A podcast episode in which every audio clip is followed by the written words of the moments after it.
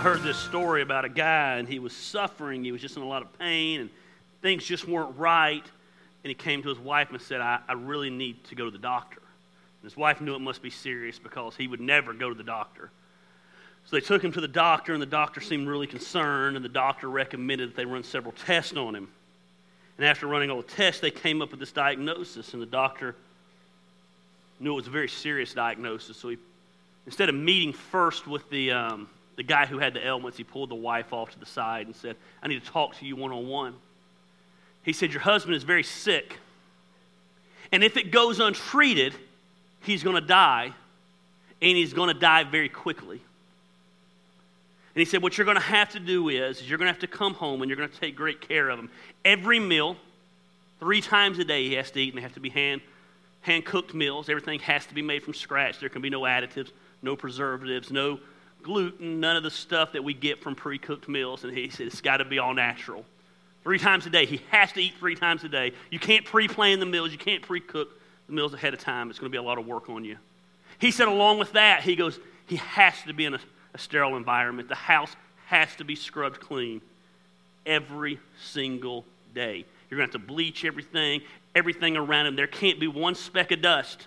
If there's anything around him, your husband is going to get very sick have an infection. He's going to die. He, he said, for whatever reason, he's going to need lots of attention. He goes, it just gets the endorphins in his body going. It's going to stimulate his brain, and you're going to have to spend a lot of time just taking care of him.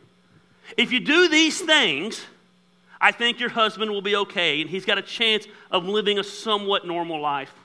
But I just wanted to come tell you because at the end of the day, it's really in your court. The ball's in your court on whether your husband lives or not. She said, All right, thank you for letting me know that. Goes, I'll talk to my husband. So she walks into the room and she said, We got your test results back. And the husband said, What's the prognosis? She said, Well, I got some bad news. You're going to die very soon. we kind of laugh about that story, but it kind of reminded me of what we're talking about today. We're in the third week of a series called Love Like Jesus. And while the story I told obviously is a tongue in cheek story, it's a story that a lot of us live out every single day in our lives. All around us, we see needs. We see needs that we can meet. And at the end of the day, if we're to be honest, we just choose not to meet those needs. We see things that we can take action on, that we can make better, and at the end of the day, we just don't feel like it. We don't have time for it. Dare I say, we think meeting that need is beneath us. We tend to think, hey, I, I, am not going to do this, but you know what? Someone else will come along and they'll do it. Whatever the reason is, every day we're confronted with needs that we can meet and we choose not to do. The problem with that is this as Christ followers, we're to follow in the ways of who? Christ. And when you follow in the ways of Christ, you love in a way that is supernatural. You love like Jesus loved, and that's what we're talking about in this series. And we've talked about some things that are very hard to do, but Jesus lived those things out. We, we talked about that Jesus loved the unlovable. That's hard. It, it's hard to love someone that at the end of the day you just don't like. People ask me all the time, I don't like this person. Is it possible for me to love them? Absolutely. We're never told that we have to like everybody, we're told to love everybody. Last week we talked about forgiving those that have wronged us. Man, that is hard to do. Today we're going to talk about serving others, even when we don't feel like serving others. And here's the deal as you study the life of Jesus, it's impossible to study the life of Jesus and not see that he was constantly serving people. The King of Kings, the Lord of Lords, God in the human flesh, who could have came to earth and sat on a throne and ruled everything, yet he was constantly serving other people. He lived by the philosophy that when he saw needs, he met needs. I mean, very quickly, you see that Jesus, everywhere he went, he goes to a wedding. The wedding runs out of wine. This is a big deal in that time. He sees a need, he feels the need, he takes water, turns it into wine. Everywhere he went, he would see blind people and he would give the blind back their sight. He would see a need and he'd meet a need. The, those that couldn't walk, he'd come along and he'd see that their, their ailment and see that they couldn't walk and they couldn't get around. He'd come along and he'd touch them. He saw a need. He knew he could meet that need. Death. Nobody stayed dead around Jesus. It was the life of the party raising from the dead, others from the dead, feeding 5,000 people. He's off. There's hunger. He sees a need. He knows he can meet the need. He doesn't pass the buck and say, someone else will meet the need. I, I don't have time to meet the need. I don't feel like meeting the need. He saw a need and he met a need. Everywhere that Jesus went, he lived by this philosophy see a need, meet a need. He didn't live by the philosophy see a need, try to justify the need.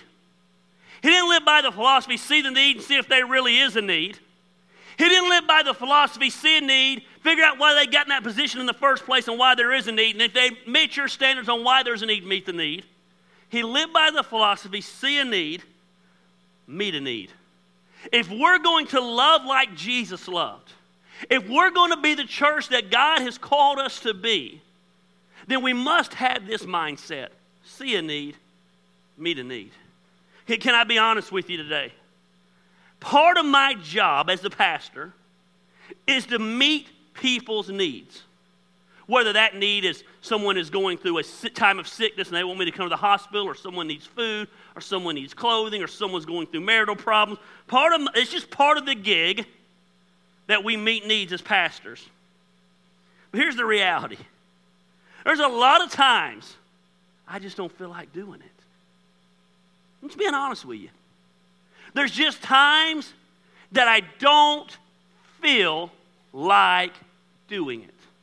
We went out Friday night, went to eat some barbecue, went to a winery, a lot of people I know there. I leave the group I'm with, and sure enough, I saw it across the way the eye contact. I know the eye contact. I've been doing the gig for 20 years. Pastoring 101, if you don't want to fool with people, don't make eye contact. I saw the step forward out of their chair to me, and I was like, Friday night, off with friends. Don't feel like hearing a sob story tonight. But guess what? It was too late. The eyes had been locked. I tried the veer move, go to the right. I'm scanning frantically to find anybody I know to the right that I can start a conversation with where this person coming from the left is not going to corner me was not going to happen. They cornered me. Hey, Pastor. Hey, so and so, how are you tonight? well, can I talk to you for a minute? Sure. That's not very pastor like. I didn't say it was. I didn't say it was. I'm just being honest with you. They started talking. I got to be real honest with you. I knew I was preaching this sermon Sunday. See a need, meet a need. I caught myself about four minutes in the conversation, like, oh crap, what are they talking about? Re engage. Re engage back into the conversation.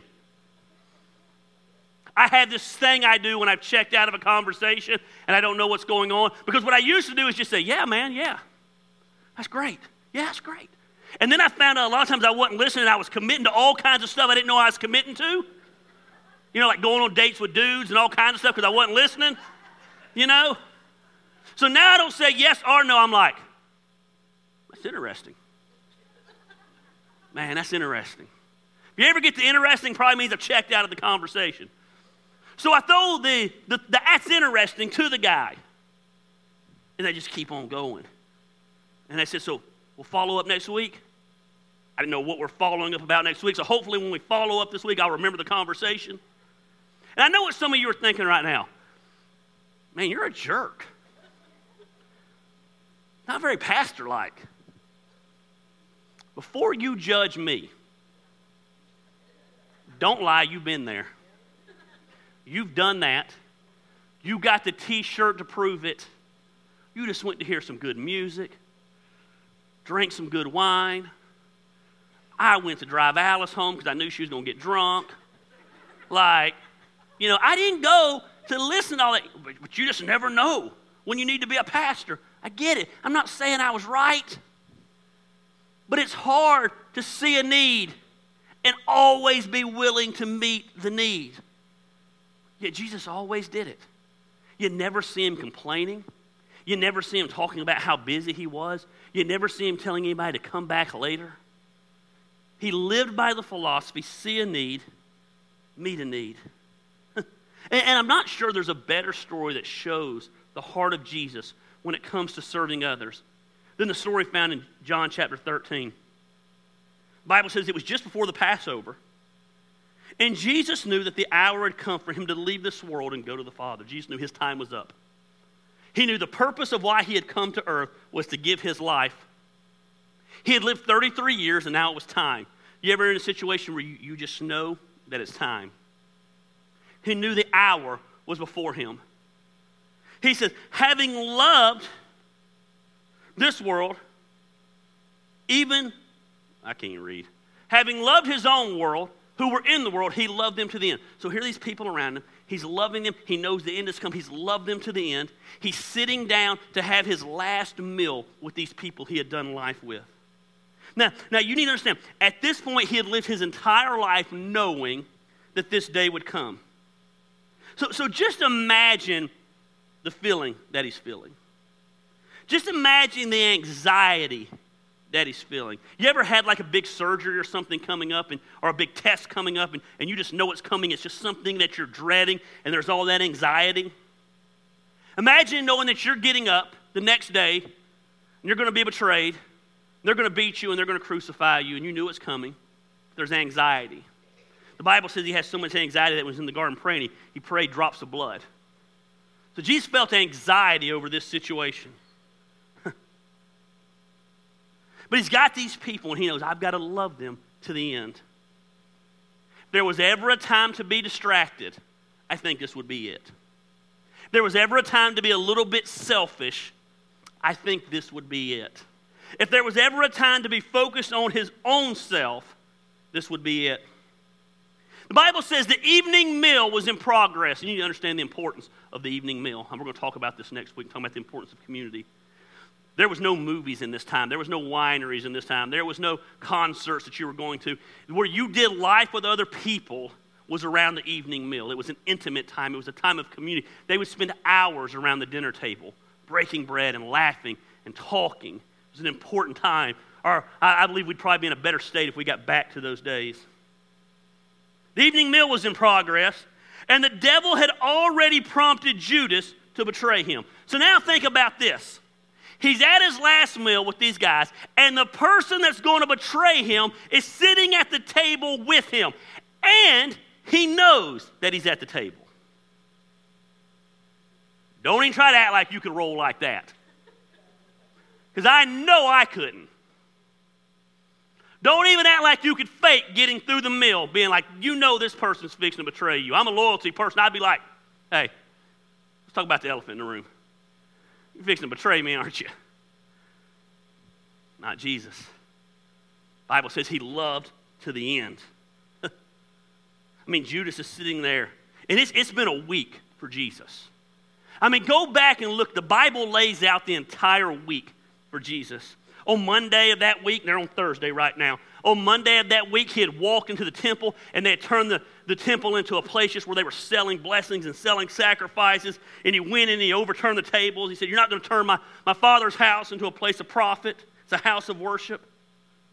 On Tuesday, the Bible says he had a massive fight with the religious leaders of the day. On Wednesday, there is no record of what's happening. On Thursday night, he's gathered together in this secret room with his closest friends ready to give his final speech to them.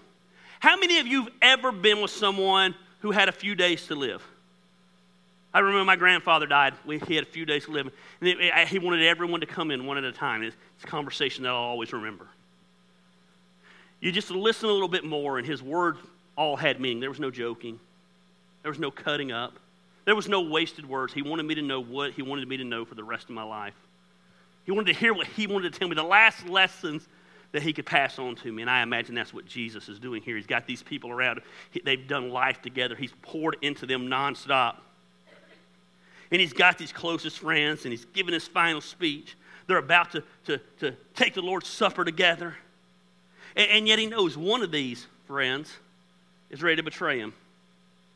He knows the very next day on Friday he's going to be beaten, betrayed, tortured, hung on a cross. And you'd think it would be a solemn time. But you know what happens because we all get in the flesh? What happens, according to the book of Luke, is a fight breaks out among the disciples. Very important fight, actually. Not. A fight breaks out among them about who's the greatest. Priorities. A fight breaks out about them on, on who Jesus loved the most.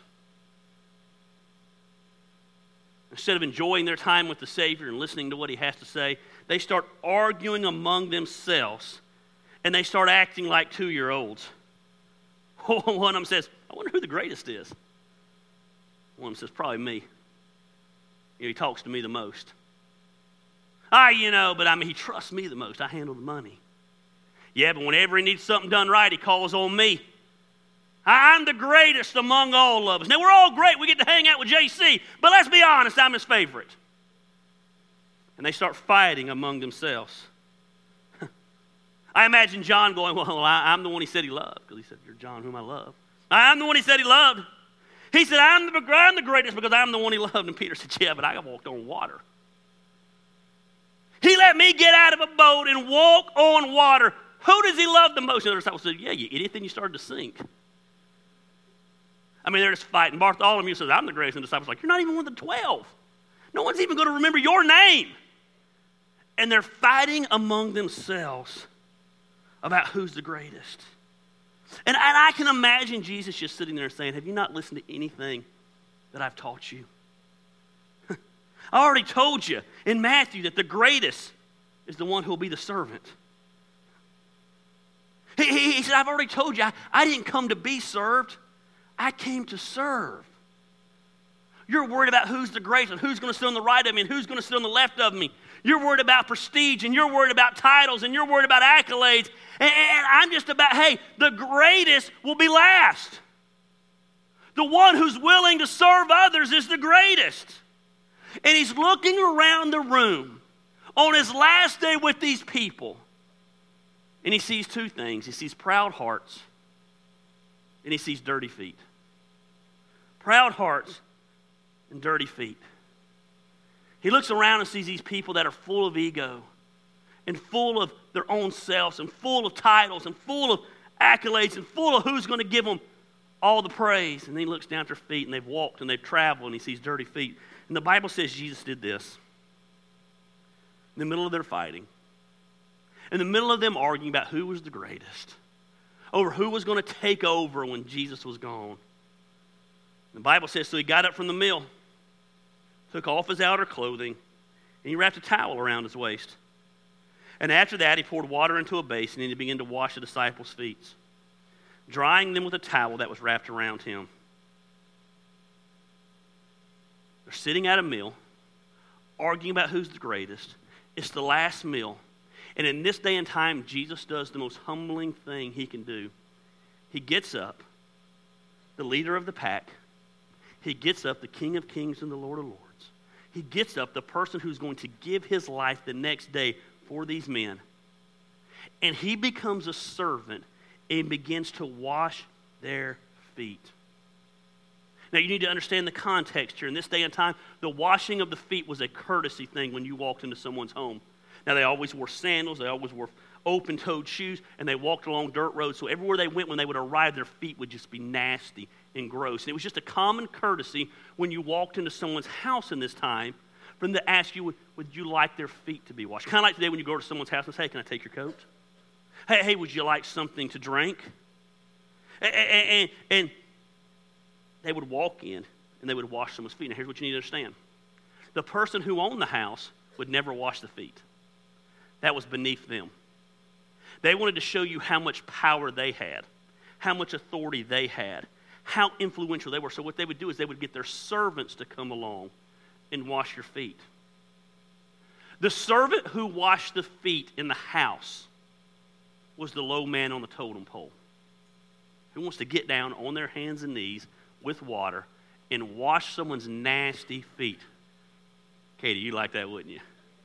Katie has feet issues. Like I send her pictures of nasty feet all the time because that's what our relationship is like. Because feet are nasty. Like, let's be honest, feet are like, I hear about people, and if you have one, I'm not judging you, I promise. But I hear about people who have feet fetish. Like, something wrong with you. Okay, man, I am judging you. Because feet are gross. Like, these things right here are disgusting. Like, five little things sticking all out. Let's be honest. You can't reach your toenails so you don't cut them the right way. They're always like jagged. Then your heels are all nasty. I mean, feet are nasty. Gross. Who wants to get down and wash feet?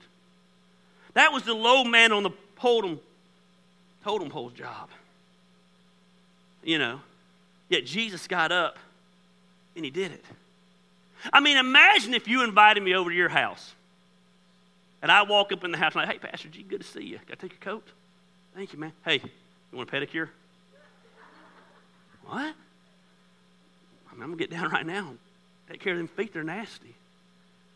But it was commonplace in this time. Yet Jesus didn't look around and find a servant to do it.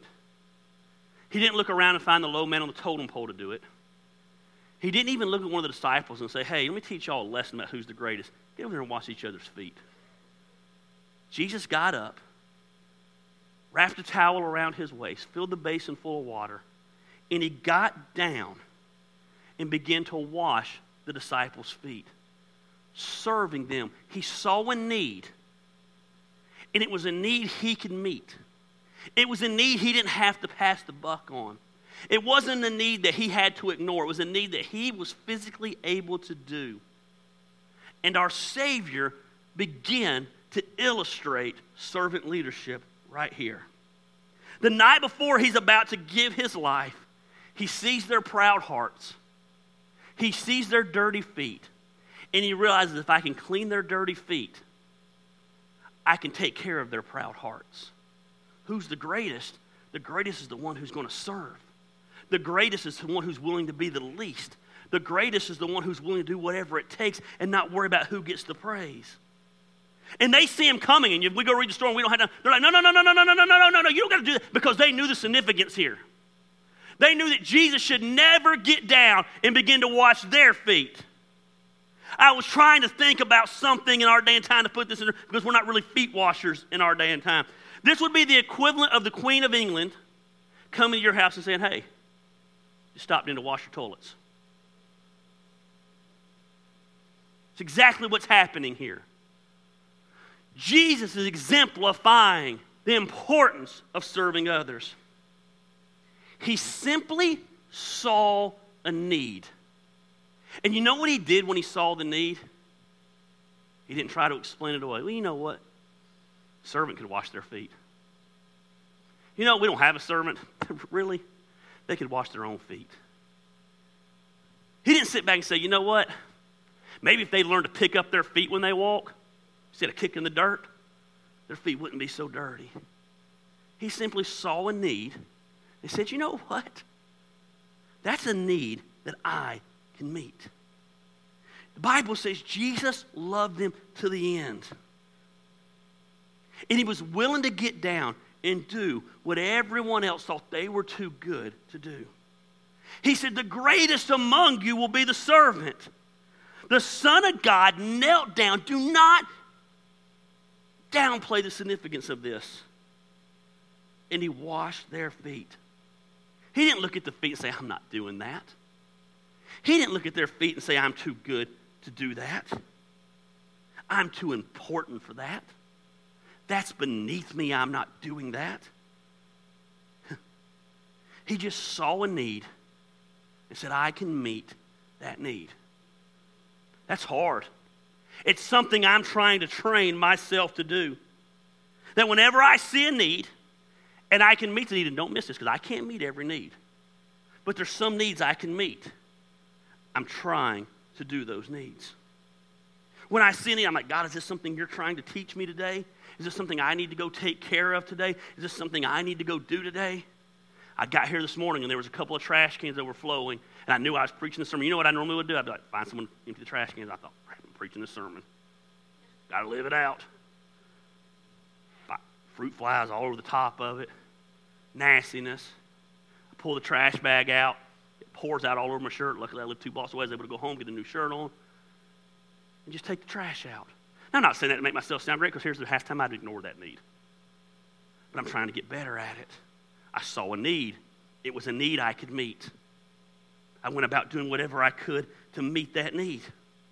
Here, here, here, here's what I, I found out in my life. Most often, when I believe it's really something that God wants me to do, normally those are the things that I feel are beneath me. I'm not doing that. I got to get up and preach today. I can find someone else to do that. Jesus saw proud hearts and dirty feet and said, You know what? I can do that. And he gave us two quick things that we need to do when we're serving. And I'm going to get done and get out of here because I feel like I'm rambling. I, again, I can't feel my lips. and I don't think it is because I keep touching it. It's dry, but I feel like spit's running down my face. First thing is this serving others takes action. Serving others takes action. You can talk about it all day long. You can see the need all day long. But until we're willing to take the action to meet that need, we're not living our life like Jesus lived his life. He saw the need and he met it. He didn't pass the buck. He didn't come up with excuses. He didn't ignore it. He saw dirty feet. He saw a water basin. He saw a towel and said, You know what? I'm going to take action and clean these feet. He didn't sit back and say, I wonder why no one else is doing this. He saw a need and he met it. Can I tell you something? I don't compliment Action Church very often. I'm kind of hard on you. But this is actually something, as a group, you're pretty good at. You do a really good job of taking action when you see a need. Now, we do a bad job of some other things. I'm going to get to that in a little while. But I'm going to build you up before I crush you. My dad's technique when he used to beat us, spank us. Son, you're so good that you dropped the ball. I'm about to wear your butt out. We do a good job. I can honestly say there is no ministry in this church that I started. There's no ministry in this church that I went to anybody and said, hey, I want you to start this. Everything that we do as a church is because somebody saw a need and they were willing to take action. Somebody came to me years ago and said, Hey, there's a need for a food pantry in our area. At that time, when we first started the church, Must Ministries was right across the railroad track, and they had a great food pantry. They relocated it, left a huge void in this area. And people came to us, and they said, I see a need to start that. The person who started that no longer attends our church. When they left our church, I did not fight to keep the food pantry going. I said, if it dies, it dies. Because the person who saw a need and wanted to meet it has now left. The minute they left, someone came along and said, Hey, I've got a heart for that, and I want to keep it going. You know what I do with our food pantry at this church? Eileen sends me private messages and says, Hey, can you post a Facebook message about the food pantry? And I forget to do that 50% of the time. And I live on Facebook. So I can't do anything. I can't even do the simple things she asked me to do. Yet hundreds of people get fed a month through the food pantry here. All the time when school's out and the kids don't have hot lunches, hundreds of hundreds get fed. In the summertime, hundreds get fed. When the food pantry's low and there's nothing here, they do whatever it takes to make sure people know about the need. They see a need and they're willing to take action. We have a clothing closet here. Actually, I think I've done the opposite in the area of the clothing closet. I've actually said, shut it down. A hundred times. I've said, get rid of it. It takes up space. It's so much work. Half the clothes that come in aren't fit for a dog. Get rid of the clothing closet. If the team that runs it sees a need, and they're willing to meet the need. And like any good church member, they ignore the pastor and keep on doing it. and nonstop, people call this church needing clothing, needing help. You say, they really need help. They just see a need and they meet the need. See, we want to decipher the need. We want to define the need. We want to justify the need. Jesus just saw the need and he met it over and over and over. The warming shelter. The city called us and said, Hey, can you start a shelter? It was one night. They said, can you open the doors tonight? There's a bad storm coming in. What, four years ago? Said, we can do that. We've now had three different people who lived in our church at different times who run that, and they always leave, and I'm always like, cool. They're gone. No more warming shelter. I ain't got to deal with it. I ain't got to deal with the stress of it. I ain't got to deal with them messing up the church and leaving it dirty and it smelling horrible and them doing things in our church they shouldn't be doing and, and people that are wanted by the law being in our building. Super, it's done. Every year I say, we're never doing it again. And every year one of you bozos come along and say, man, I see a need. I'm going to take that on. I'm like, super. And what I tell you every time, you need to understand something. It's not my passion. It's not my calling. I am not doing it. I'm not going to round up food for you. I'm not going to round up cots for you. I'm not going to round up blankets for you. I'm not going to come down here and unlock the building. And every year, food gets caught and cots get brought up and blankets get brought up. Why? Because you guys see a need and you meet a need. You take action. You do very good at that.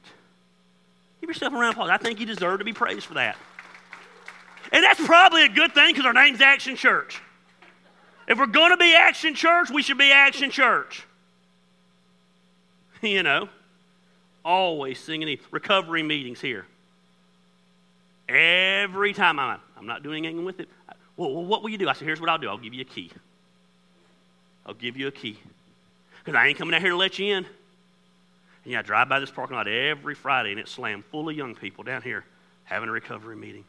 This church is full of people today who come to that meeting that have been clean. Someone told me the other day they're coming, they're three months away from two years clean. Someone asked, they said, What time does the meeting? I, I, am so bad at it that I can't remember what time the meeting starts half the time. I think it starts at 9. I always say 8.30 to be safe because it could start at 9.30. I don't know. I know James has no life and he'll always be here early, so that doesn't matter. As long as they're here, it'll be good. You know, you see a need and you meet it. I remember my wife calling me about a year and a half ago, and she said, Hey, I'll be home a little bit later. I said, We're going to be home a little bit later. She goes, I'm at Walmart. I said, Okay. She said, Well, there's a little old lady here, and she locked her keys in her car. I said, Okay. Well, I'm going to give her a ride home. I said, Where does she live? Totally opposite direction. I said, So why are you going to give her a ride home? I said, How do you know it's not a setup? She said, Well, she's old. There could be someone waiting for you at the house. I don't think there's anybody waiting for me at the house. The lady's crying. She's a really good actor if she's faking. You know what I'd have done? I probably would have seen the lady said, Have them call the fire department for you. Deuces. My wife got her in the car. She drove her home, got her keys, drove her back. Over the next few months, my wife was able to minister to that lady over and over and over. Why? Because she saw a need and she meets it. And if you're going to serve others, you've got to take action. Anybody can talk about it. Ah. I shouldn't say this, but I'm going to. I try not to bash other churches. I don't because I don't know their hearts, I don't know their mission. I, am not in their leadership meetings, I get that. But let me tell you something drives me crazy about other churches. So many churches will have what they call it's, it's the hot thing in the church. I actually saw the other day there was a conference on how to have one called Serve Week. One week out of the year, we're going to serve our community. Jesus served 365. He was like the Waffle House, baby. He didn't close for the holidays. Thank God that you took one week out of your life and then you hashtagged it, hashtag honored to serve. Hashtag we're over here planting. Super, I'm glad that you're doing that. Praise Jesus that you did that one week. There's 52 weeks in a year. And we're called to serve. And here's what I've learned ministry happens during the interruptions. Ministry doesn't happen, serving doesn't happen when we schedule it. It doesn't happen when we plan it. It doesn't happen when we want it to happen. Life happens and craziness happens and, and opportunities happen when they happen, and we've got to be willing to take action to do that. Jesus looked out. He wanted to have a last meal with the disciples, he wanted to enjoy time with them, but he saw dirty feet. And he said, There's a need that I can meet. He said, I can do that. That one's mine when you get outside of yourself and you have eyes to see and ears to hear and a heart to care, then you're going to be finding opportunities to serve. You know what? I can do that. There's opportunities all around you. But we're so caught up in our own lives that we miss those things. You know what? I can help that lady move. I called someone this morning that wasn't going to be able to be in our service. They haven't been here in two weeks. They're very active members here. I knew they're dealing with some family things. And I come and say, hey, what's going on? Well, you know, we're dealing with this with so and so's parents, and it's just crazy. We've got a couple of weeks. I said, hey, here's the deal. I said, I, I got a crazy week this week. I have a festival next week. I said, but the minute that's over, I'm wide open. I said, if I can come help you move, let me know. There's, and they're like, really? I said, yeah, really. You know why? Because I can do that. I'm not good at much. I can't fix anything. I can't build anything, but I'm a good grunt. I can pick up boxes and walk down the steps, and I can pick up furniture and walk down the steps. I can do that. Serving others takes a need. Man, you're, you're at church one week and you see something that needs to be mopped up. Go get a mop and mop it up. A couple weeks ago, I need to find Mike. I said, Why do you need to find Mike? Something spilled over there. And the time you spent trying to find Mike, you could have went and got the mop and cleaned it up. Problem is, it's beneath you. It wasn't beneath Jesus. He got down he cleaned feet. you hear there's a need over there in the baby room, and you're like, man, I can do that. Someone told me that I'm serving in the kids area. I said, You're serving in the kids area? I said, What are you doing? I thought they were going to tell me they were teaching the kids. They had me off. I said, I'm holding babies. I said, Really? Yeah. So I got four baby, four kids. I raised four kids. I got 20 grandkids. I can hold a baby. I'm like, oh, awesome, man. Take action. Say, man, I'm going to be the best garbage person there is. I'm going to be the best mopper there is. I'm going to be the best greeter. I'm going to be the best butt wiper next door in the kids' area. There's none of them kids are going to have any dingleberries or anything. It's going to be clean cracks, and we're going to be good to go. I'm going to be the best over there taking action. Man. Do it. Did I say that in church? That's all right. It's good. Be the best. Take action. You don't always got to have attention for what you do. I'm going to do this and I'm going to take pictures of it, selfie. Where the whole world can go on your social media and congratulate you for how great you were. Just take action. Stuff happens here every single week. We have a lady in this church. I would say on the socio-economic scale in our church, they would be at the top of our church. I would say in the education area of our church, they would be at the top of our church. In the girly area of our church, they'd be at the top of our church. And yet every week, she shows up and helps my wife clean the church. And every week, when my wife's out of town, she shows up and cleans the church. Never calls and says, Does the church need to be cleaned? She knows it needs to be cleaned every week. Went and got her own key to get into the church. Comes and cleans it up. Does what needs to be done. None of you know she does it, but you show up every week in the church cleaning, and you appreciate it. They don't get on Facebook and like, sees a need, and she meets a need. She takes action. And I appreciate it so much. It's so refreshing to have someone have that attitude and have that mindset. we just got to take action. There's so many needs around here. There's a lot of changes coming to this area. There's a lot of developers buying land all around us. They had a meeting the other day, and they're, they're building a big, um, right over here at the mill. It's, it's going to be crazy. There's going to be um, outdoor amphitheater and restaurants and a breweries coming and all kinds of retail stores and access to the river. And, and there's going to be a huge road behind the building full of, I think they voted the other day to allow 250 townhomes. It's going to be crazy. And it's going to be happening over the next couple years. someone Somebody said, What are we going to do in the area now? I said, What do you mean? When I said, When the road, there's not going to be a lot of homeless, we're going to, I said, I don't know. We'll see the needs that are here then, and we'll meet those needs that are here then. It might mean that the way we do church changes because the needs in our church. We've always based the way we do church on the needs in our area. So here's what you need to know whatever the needs are, we'll meet the needs. It might not be that it's a homeless need anymore or a food pantry. It might be that there's tons of young couples around here and, the need is, man, to focus on children and help them learn how to raise their children in a godly manner. I don't know. I don't have any control over what the needs are. Someone said, Well, are you stressed about it? Stressed about what? I can't control it. Whatever the needs are, we'll meet the needs. That's what we do. We'll take action. We're not going to talk about it. Here's what I can tell you we're not going to become a holy huddle on Sunday doing nothing. We'll take action. Well, I want us to be this, this, and this. Here's the deal. Let me, let me enlighten you. When we started this church, and I laid out the vision for this church, it looks nothing like it looks now. The needs dictated the action, and the action dictate the vision. It's not about you, it's not about me, it's about the needs. Jesus saw the need, the dirty feet, and he met them. Hey, serving others don't only take action, it takes the right attitude. Now, I complimented you on the first part. I said, man, you guys take action better than anybody. I got to be honest with you, we don't do a really good job in the attitude part. We serve, we have a rotten attitude about it. Every time we do our turkey giveaway, I know I can name them. I name them to my wife here. This person's going to show up, and this person's going to show up, and this person's going to show up. And they're going to have a rotten attitude and say, This family's taking advantage of it, and that family got three turkeys instead of one turkey. And they're just going to be jerks about it ruin it for everyone. Every single time. I say every time we come down here and it's a clothes Thursday, someone's going to have a ride. You know, they're here every month. I take so many clothes. I just think they're getting on eBay and selling them. Our job's to serve. Guess what we give an account for? Our actions. Guess what those people will give an account to God for?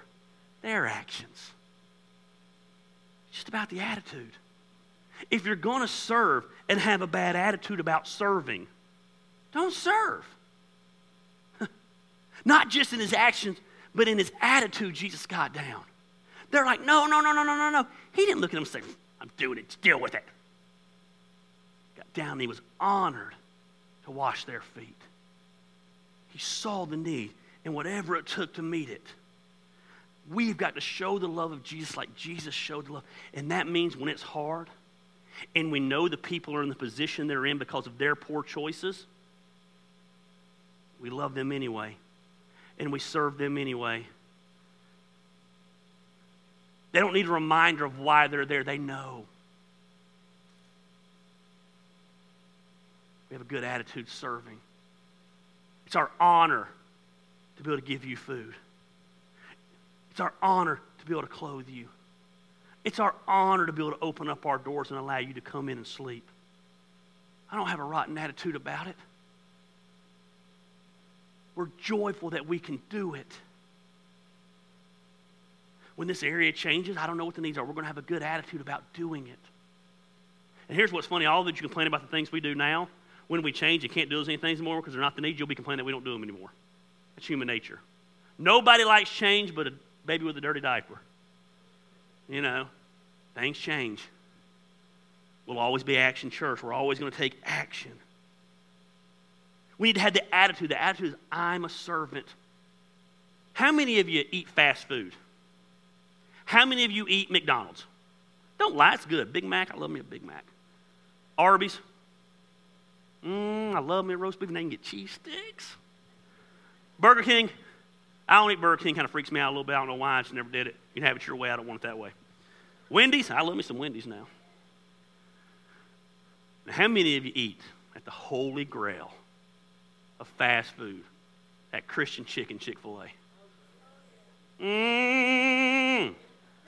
Like, I'm pretty sure that tea is like honey from God's lips. That sandwich is blessed by God. It's amazing. Look, like the sound system's getting blown up just from us talking about how awesome Chick fil A is. Now, if you were going to eat based strictly on attitude from the people who work there. How many of you are going to McDonald's over Chick fil A? How many of you are going to Burger King over Chick fil A? How many of you are going to Arby's over Chick fil A? How many of you are going to any fast food restaurant based strictly on the attitude of the employees over Chick fil A? Something magical happens in that drive through line. It can be 50 car lengths long, and I'm irritated. And the lady walks up to my window. How may I serve you today? Well, here's our menu, how would you like to pay today? And what's your name, Gary? And how many sauces would you like? Oh, you would like Chick fil A sauce? How many Chick fil A sauces would you like? Well, I would like three. I'm going to give you four because sometimes three's not. What? All of a sudden, I don't think about the fact that I'm in a long line. It's my pleasure to serve you. All about the attitude. I went to Chick fil A this last week. For the second time ever in my life, I, I would be willing to bet that I have ate Chick fil A 1,500 times in my life. That's how you get a body like this. I love Chick fil A. For the second time ever, they messed my order up. I was so dumbfounded that they messed my order up. I couldn't even get mad. Like it made me feel better about myself. I was like, dang, Chick fil A's not even perfect. I ain't got to be. So that was on Tuesday. Because I eat Chick fil A so much, I went back on Wednesday. I wasn't mad about it. I was just making conversation with the dude behind the counter. I said, Man, y'all messed my order up yesterday. I said, I was shocked. I said, I'm so shocked that y'all messed up. I didn't think I thought y'all were perfect. We messed your order up? I said, Yes, no big deal. No, it's a big deal. He put some things in. This meal's on the house. What? What? Chick fil A attitude. Like Chick fil A has the attitude of Jesus. We should have the Chick fil A attitude. You say, I don't believe in Jesus. Think, cool, don't have a Jesus attitude. Have a Chick fil A attitude. Same thing. Just glad to serve people. The people that we have to serve, guess what? Not all of them. But the large majority of them are already embarrassed that they need help anyway. But imagine they come in, it's just a smiling face and a good attitude. That's how you love like Jesus. I've been to other places that have served you and help you. When we were starting, I went all around to different organizations and learned from them. And I was taken back by the bad attitudes of the people working there. You get to meet people's needs and help them in a low point in their life. It ought to be an honor to get to do that. Jesus got down, he never complained. He just got down and he served the disciples with a great attitude. The minute he got down serving, the Bible never goes back and says they kept on the argument who was the greatest. They knew who the greatest was. He was on his knees and his hands with a rag in his hand, washing their feet. If we want to be the greatest, we just serve people. You meet people where they are. For so long, the church has said, You meet us where we are. You get your stuff together, then you come be part of us. You get your stuff together, you dress a certain way, act a certain way, you get clean, and then you come here and you be part of us. We ought to be like, man, you come in with your mess and your muck and your mire and all your stuff, and we're just going to serve you. But they're going to take advantage of it. Some will. Our job is just to serve. When you serve others, here's what happens God begins to change your life. You might be serving someone, and it's not for them, it's for you. My heart is bigger today, and my compassion is bigger today because of the last five or six years at 271 Marietta Road. Serving people changes us. Serving others changes our kids. Our Emily loves to serve people. You know why she loves to serve people? Because over half of her life, she's been part of a group of people, you, and she's seen serve people. I took time out of my schedule and I served someone. It impacted me. I, I, I, took time out of my schedule and I just prayed for that person today. They don't even know I did it, but it impacted me. I saw a need.